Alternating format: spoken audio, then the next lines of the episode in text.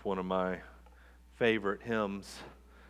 You think about the love of God as a mighty current going beneath us and all around us. It's my prayer that we'd see the love of God in His Word as we open up to the book of Romans. Romans chapter 9, verses 19 through 29. If you're visiting with us, Romans is in the New Testament, right after the Gospels Matthew, Mark, Luke, Acts, or Matthew, Mark, Luke, John, Acts, and then Romans. We will turn to Romans chapter 9 and follow along with me as I begin reading. For you will say to me then, why does he still find fault? For who can resist his will? But who are you, O oh man, to answer back to God?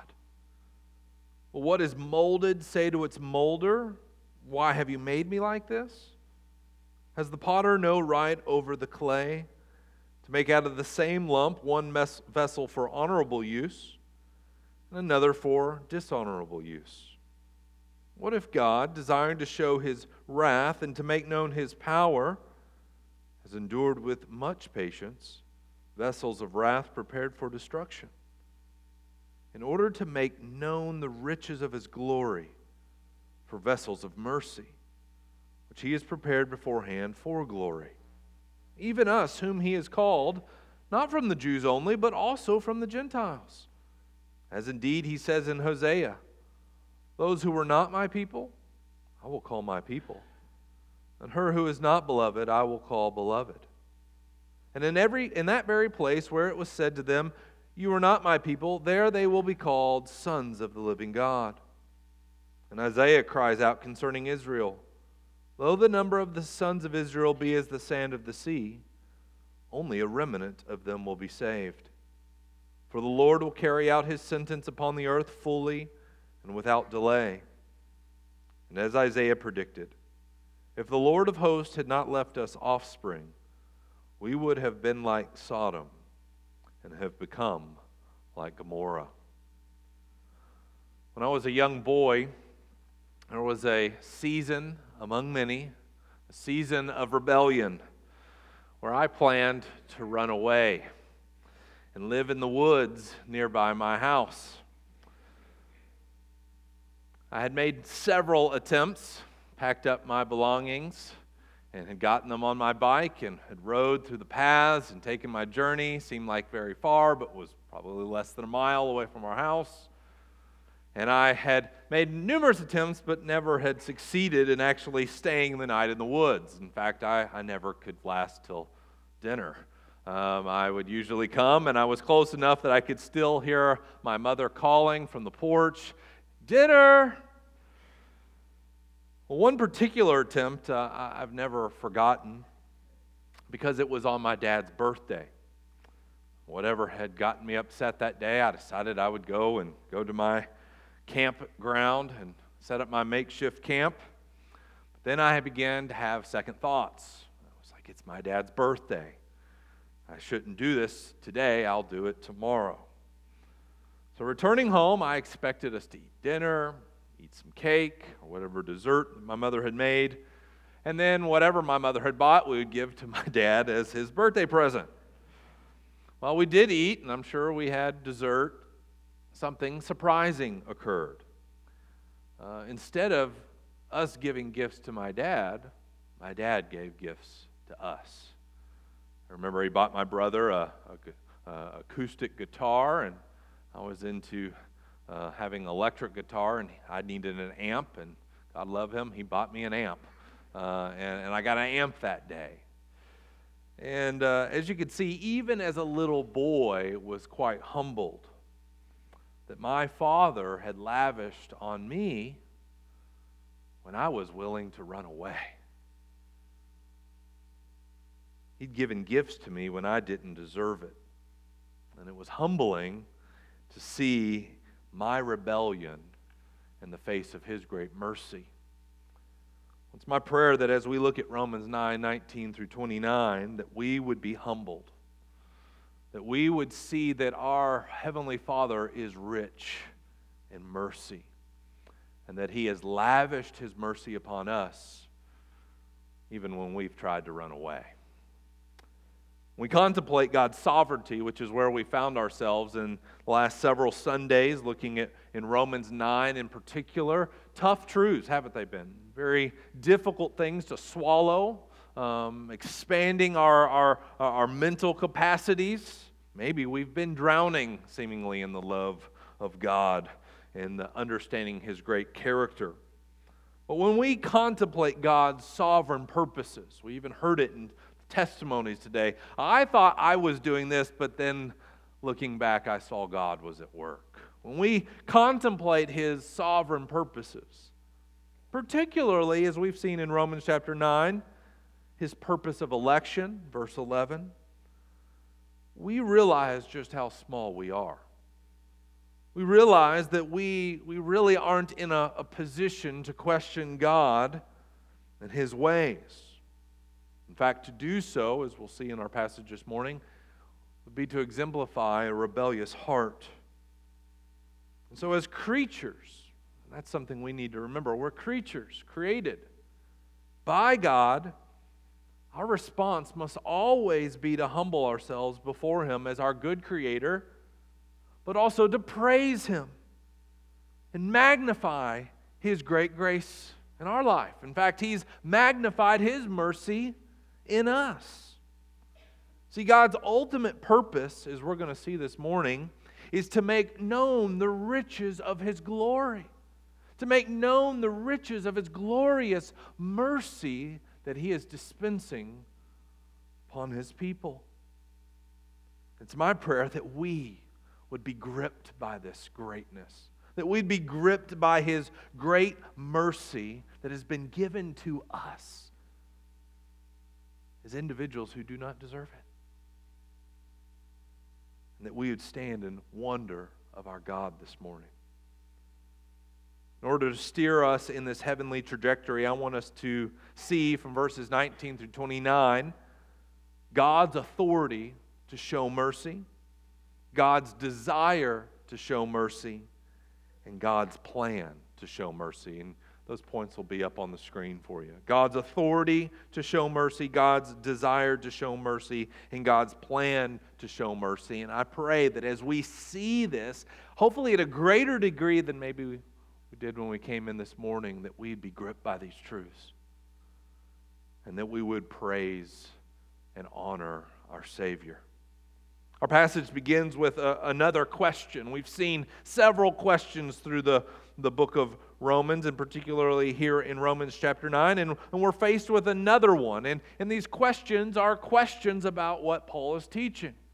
No doubt, as he would be in synagogues and, and teaching these things, possibly even in the churches them, themselves, he received regular questions, sometimes even objections to these things. And, and we see them here as he begins to answer. And, and the question we see here in verse 19 is why does he, that is God, still find fault? For who can resist his will? This question is specifically in response to Paul's assertion in, in verse 18 that God has mercy on whomever he wills, and that God hardens whomever he wills. And so here's really the heart of the question. Maybe this is the question you have asked as you contemplated on these truths or you've read through this passage.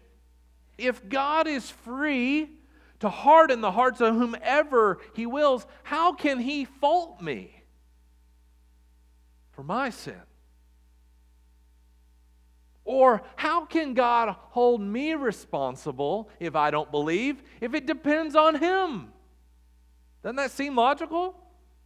I mean, if God, you're sovereign in all these things, if, if your purposes of election and your mercy do not depend on human will or human exertion, as he says in the verses above, then why can he fault me for not believing if I can't do that apart from him, apart from his mercy? Well, it's at this point that Paul stops addressing human objections to God's sovereign purposes. He's actually already answered that question. But here the questioning begins to cross a line that we cannot cross. See, it's okay for us to have questions. I hope you do have questions. Brothers and sisters, it's all right to have doubts, to struggle with the scriptures. No one says you got to come here and have it all figured out, because I tell you, nobody here does. It's okay to have questions. Lord, why are you doing it this way? How, how, how does that work? How's that playing out? That's okay. It's okay to have questions, but there's a line by which we must not cross, and that line is to begin to question God. There becomes a sinful rebellion of, of saying, hey, God, this doesn't, this doesn't match up to my standard. And Paul even responds and he says, Who are you, O oh man, to answer back to God? Who are you? Who am I? And it's from this perspective of an arrogant human heart that we begin to believe that God is somehow accountable to us. But when it's reality the other way around, we're accountable to Him. And so he says, Who are you, O man? Who are you, O woman? To answer back to God. You are a mere human being and you're going to question the God of the universe for how he deals with his creation? As parents, we somewhat understand this response. Maybe you've experienced with your children in their rebelliousness that they, they, they move beyond asking questions to questioning our authority um, and, and, begin to say no or no, I don't think so. And, and what do we have to do? We have to quickly remind them who's the parent and who's the child. As my mother used to say, I brought you into this world, I can take you out of it, right? I hear some amens there. All right. There comes a point to where they're not really asking any questions anymore, they're just delaying. And their questions are really trying to be a tactic of saying no to us. And what Paul is trying to remind us in a far greater manner is that we're the children. And our perspective is just this little bit at best. And we're going to begin to question God and how He does and carries out His affairs in the world. So he reminds us that, that we are the creature and God is the creator. Look in verse 20. He says, After, who are you, O man? Well, what is molded? Say to its molder, Why have you made me like this? Has the potter no right over the clay to make out of the same lump one vessel for honorable use and another for dishonorable? Paul uses here the picture of a potter molding clay. It's a pretty humbling picture, isn't it? We're the clay. And in fact, if you think about the Genesis account, we are. We're dust. And he fashioned man out of the dirt of the ground, and he breathed life into Adam and made him a living being. And Paul is reminding us, as he's actually referring to the prophets who would remind Israel of, uh, of these things, as Israel would be complaining, and they say, Who are you to answer back to God? You're but mud. And he created you. And he has right and authority over you. I want you to see in verse 21, he says, Does not the potter have right? Over the clay. Uh, that's authority language, right? My kids are getting ready to go think pink pottery or something here later this week. You know, the pot's not going to say, Why'd you paint me this way? They get to do it however they want. And the person who crafted them put the handle where it's going to be. Is this going to be a cup or is this going to be a vase or is this going to be a bucket? The potter determines what it's going to be. Paul uses that analogy to let us know that we cannot answer or object to God's dealings. Notice what he also says here to make out of the same lump one for honorable use and another for dishonorable. Notice we all come from the same lump. And this is what we, we've been trying to kind of get our perspective changed. This lump is sinful humanity. Sinful humanity. This isn't innocent human beings who are just perfect and undeserving of judgment. No, these are this is sinful humanity who's willfully rebelling against God.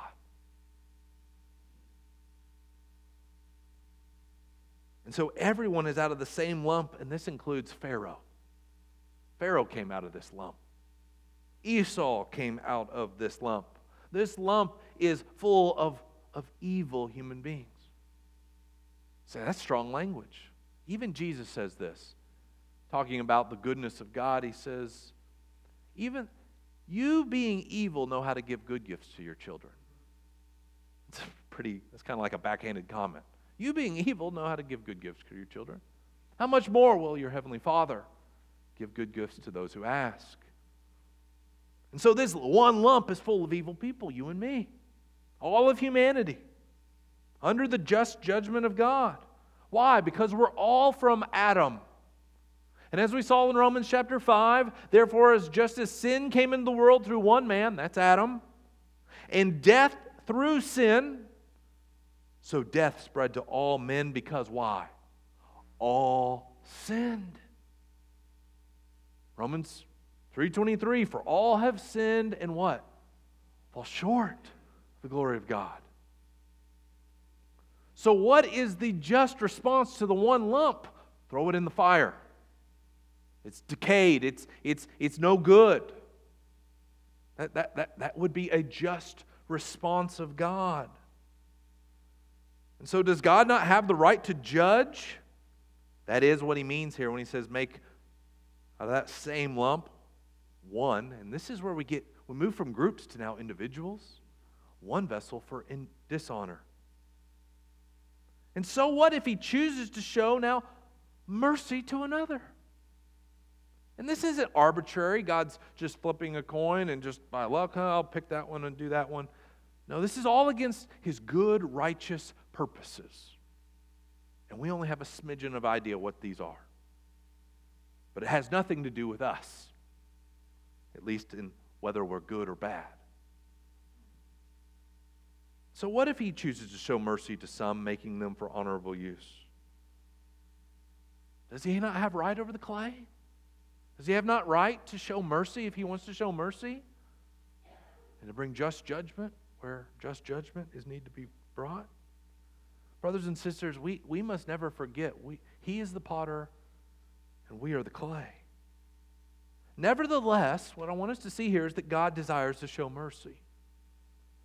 And this is part of his character, as we saw last week. That, that, that, I will show mercy to whom I show mercy, and compassion to whom I show compassion was God revealing the character of who he is.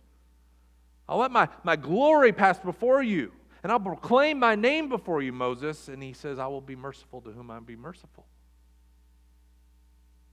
He's a merciful God, He's a God of grace. And so Paul has already asserted here that God's authority to do with human humanity, sinful humanity, as he wishes. Because all humanity is under judgment. But what we see here in verses 22 to 23 is that God wishes to make known his glorious riches by magnifying his mercy. Okay? But here's what we're going to see His mercy is magnified against the backdrop of his judgment and wrath. Okay? That's what we're going to see. Look in verse 22. He continues this picture of the potter and the clay in order to describe in principle God's ultimate purpose Look in verse 22. What if God, desiring to show his wrath and to make known his power, has endured with much patience vessels of wrath prepared for destruction in order to make known the riches of his glory? See that full sentence? There's purpose behind it. Now, don't let the question, what if God, throw you off. He, he's not posing some hypothetical situation that has nothing to do with what we're talking about here. The idea here is he's being gentle, but this is in fact what God is doing. He's just giving an illustration with Pharaoh and Israel. He's going to explain it as he lays out God's plan, the end of 9 and going all the way through chapter 11. This is what's going on with Israel's rebellion. So here's what he's doing. He's saying, just as God hardened Pharaoh, and by extension, even Egypt, in order to show his mercy upon Israel, so God is doing the same thing throughout the world. This is typical of God's pattern of doing things. And we see two purposes here a secondary purpose and a primary purpose. Let's look at the first and the secondary purpose. God's dealing with sinful humanity is to show his wrath and power against sin.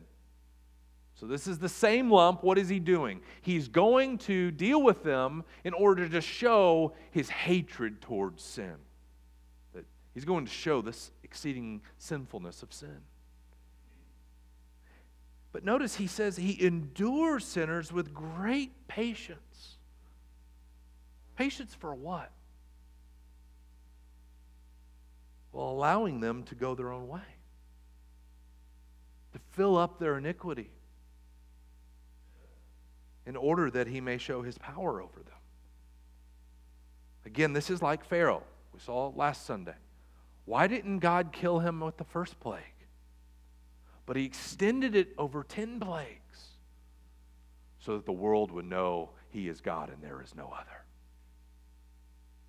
And does he have no right over the over the clay to take out of that same lump, one vessel, Pharaoh, and to judge him, but to take advantage of that judgment, to declare his power and warn the world, I will judge sin? Does he not have right to do that? That's what he's getting at. And so, in the same way, God allows vessels of wrath, as he calls it. These are little pots, vessels of wrath, prepared for destruction to temporarily live in order that he may show his power over them. He, he's even sovereign over their allowing their sin. And, and the picture here I want us to get is that God is the great restrainer. Why is our world not as bad as it could be? Because God is merciful. He holds us back. But yes, in His sovereignty, to accomplish His purpose, to execute judgment amongst sinners, like Pharaoh, he will release the leash for him to go do his own thing, but that own thing will then accomplish what he intends it to accomplish in bringing judgment. And he judged the whole nation of Egypt through releasing Pharaoh and hardening his heart. Broadly speaking, God allows sinners to go astray in order to judge the world for its sin and allow the world to see the disaster that sin is. That's what is happening in the world. And we don't know the details. What is God particularly doing? But we can speak to what God is broadly doing and allowing sin to exist.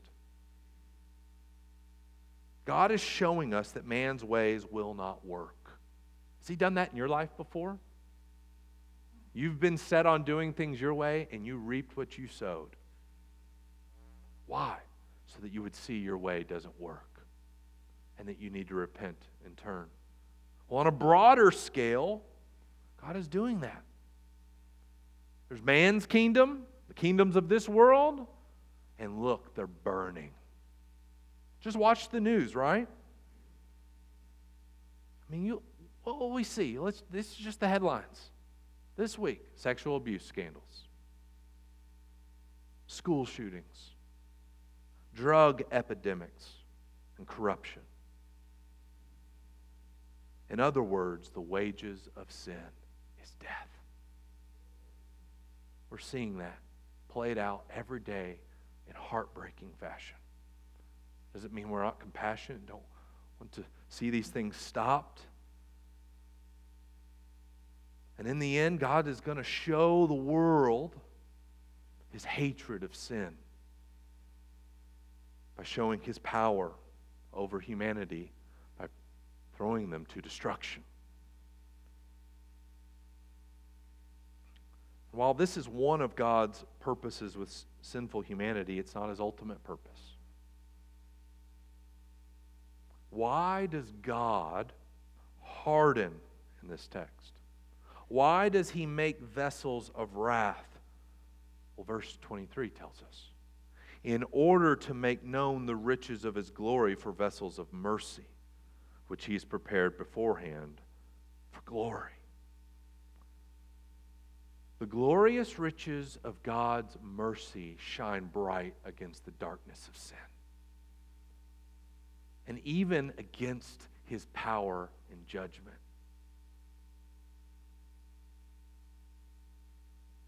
God is showing us what we deserve.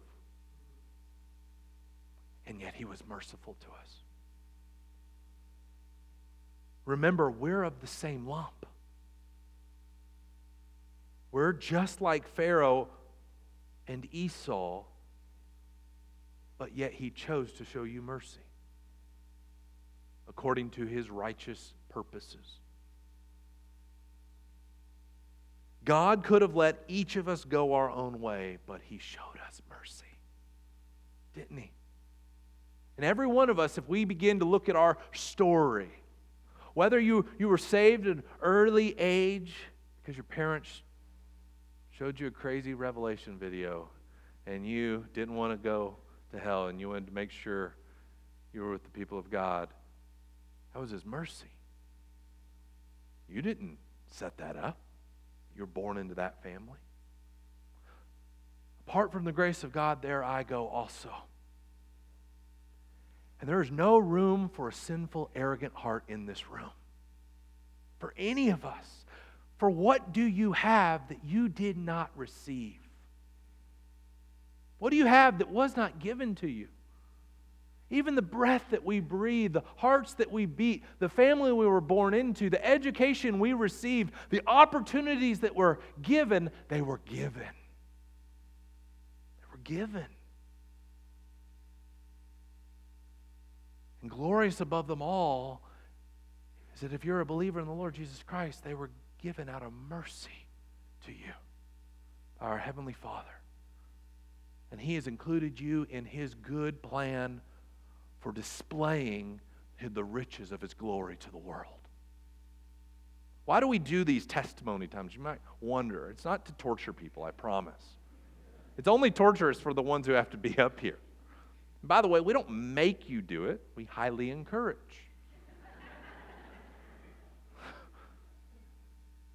Why do we do that? Because every story is a story of God's triumphing grace. And we forget I'm a trophy. This is just God's trophy room, by the way. You know that? He's got them all over the world, little trophy rooms of where sin abounded, but grace abounded all the more in your life. Because He was merciful to you. He was merciful. And so this text is beautiful for us who believe, isn't it? God has endless treasures, does He not? He is wealthy beyond all measure, and He has chosen to lavish His riches upon us. People who are just as sinful, just as wicked as Pharaoh. He just restrained us. Notice here, he says in particular, he's prepared us beforehand for glory. Paul's expanding some of the ideas that we saw in chapter 8, verses 28 through 29, namely, those whom he foreknew, he predestined, he called, he justified, and he glorified. This unbreakable chain of God's mercy and salvation, which happened beforehand. And for us, to prepare us for glory. So, actually, only one other place that this phrase, prepare beforehand, is used, that exact phrase happens in Ephesians 2:10 and just listen, you can write this down. For we are his workmanship. This is Paul again. He's using that potter analogy. We're his workmanship, created in Christ Jesus for good works, which God prepared beforehand that we should walk in them. If you're a follower of Christ, this is what I want you to connect the dots with. God has prepared your ways before you in order to keep you for glory. He has declared the end from the beginning and is orchestrating everything in between. Both your end and glory, and in the means, your good works that you walk in them. This isn't apart from human responsibility, therefore, go do good works. And as Paul said to the Philippians, that he is the one who works in you both to will and to work for his good pleasure. That's when your mind begins spinning. Is, is God doing it or am I doing it? Both. He doesn't work apart from our wills, they're compatible. Doesn't mean they're equal. God's clearly the, the main causer, but it's not apart from our wills. And so, thus far, we've seen God's authority to show mercy and God's desire to show mercy. This is, this is who He is, but He's got a plan too. He's got a plan to show mercy. And this is where I want us to, uh, to finish up our time this morning. He's, we've spent a lot of time on this God's purpose of election, His sovereignty. These have been difficult things to chew on, even to grasp, and, and, and, and even now we're, we're entering some tough terrain. But we could easily lose sight of the bigger picture here.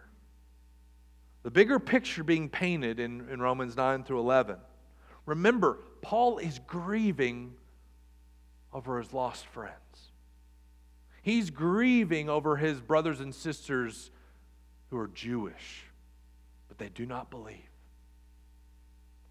He's explaining at least this greater issue of why, why, why don't my Jewish kinsmen believe?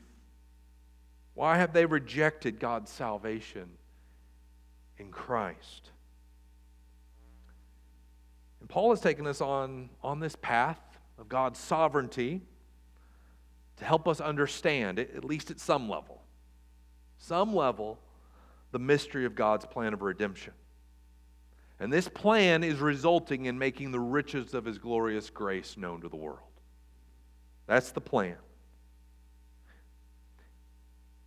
And everything is going according to plan, even Israel's unbelief.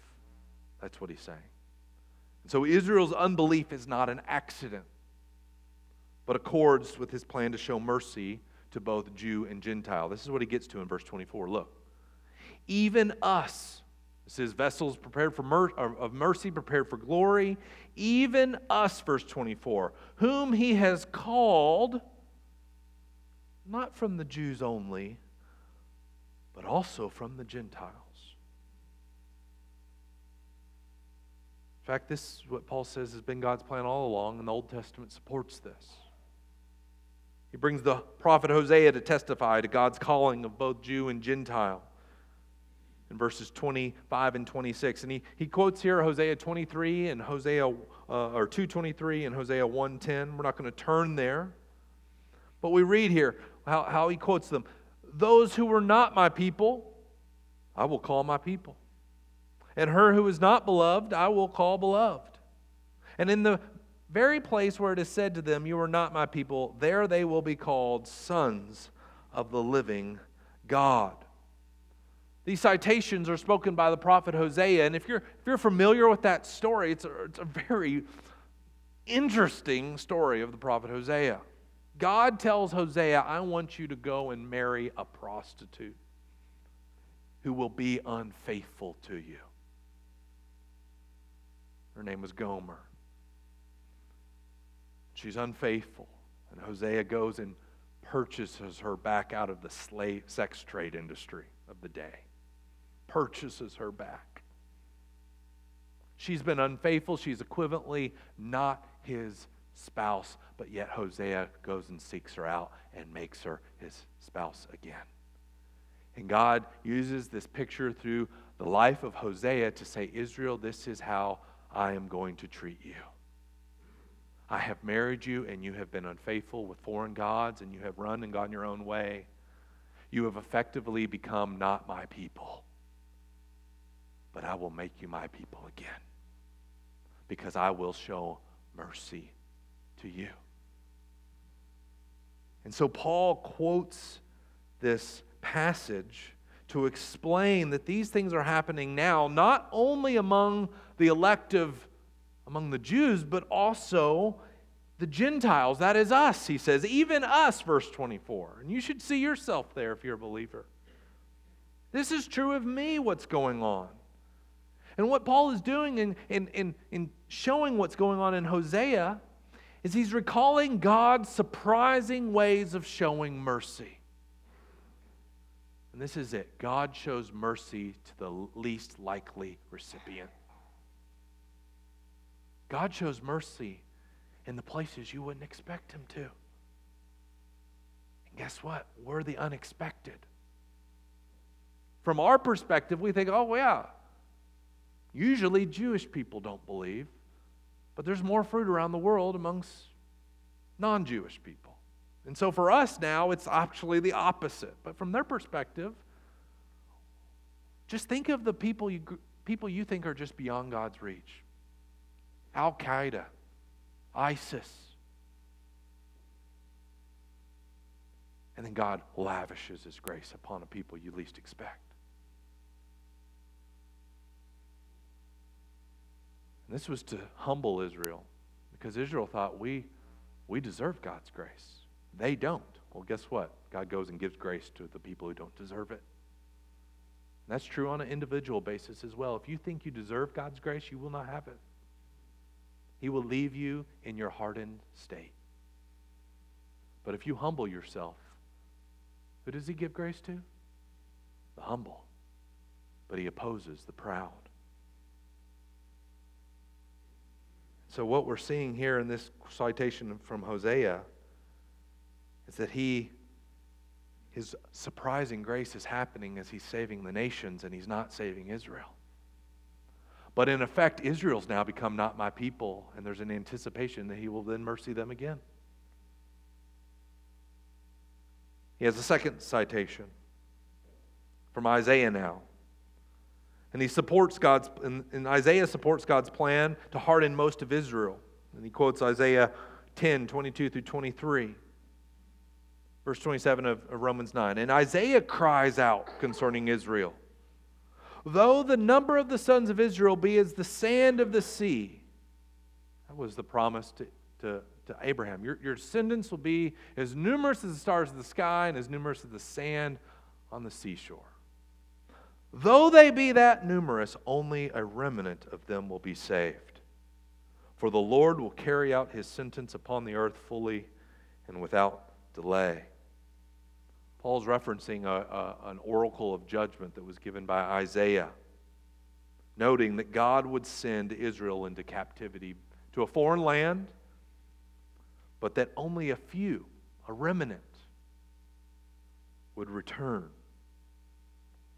And just as Isaiah said, this judgment would be sure and it would be swift.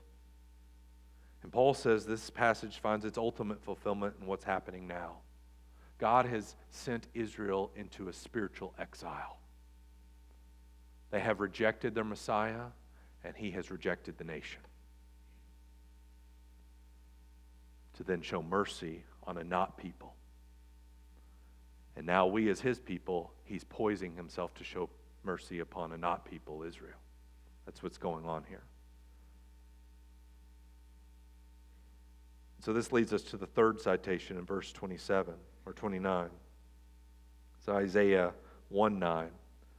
And as Isaiah predicted, if the Lord of hosts had not left us offspring, we would have been like Sodom and become like Gomorrah. Here's, he's prepping us here for the rest of Romans 9, 10, and 11. What he's saying here is God has saved a remnant. That's the elect Jews, of which Paul's one of them. Think about the apostles, the church in Jerusalem. It's very small compared to everything else that's going on. If you look at Acts and now look at the world today, it's very small. But he saved a remnant among the nation of Israel in order to preserve Israel. He didn't wipe them out like Sodom and Gomorrah.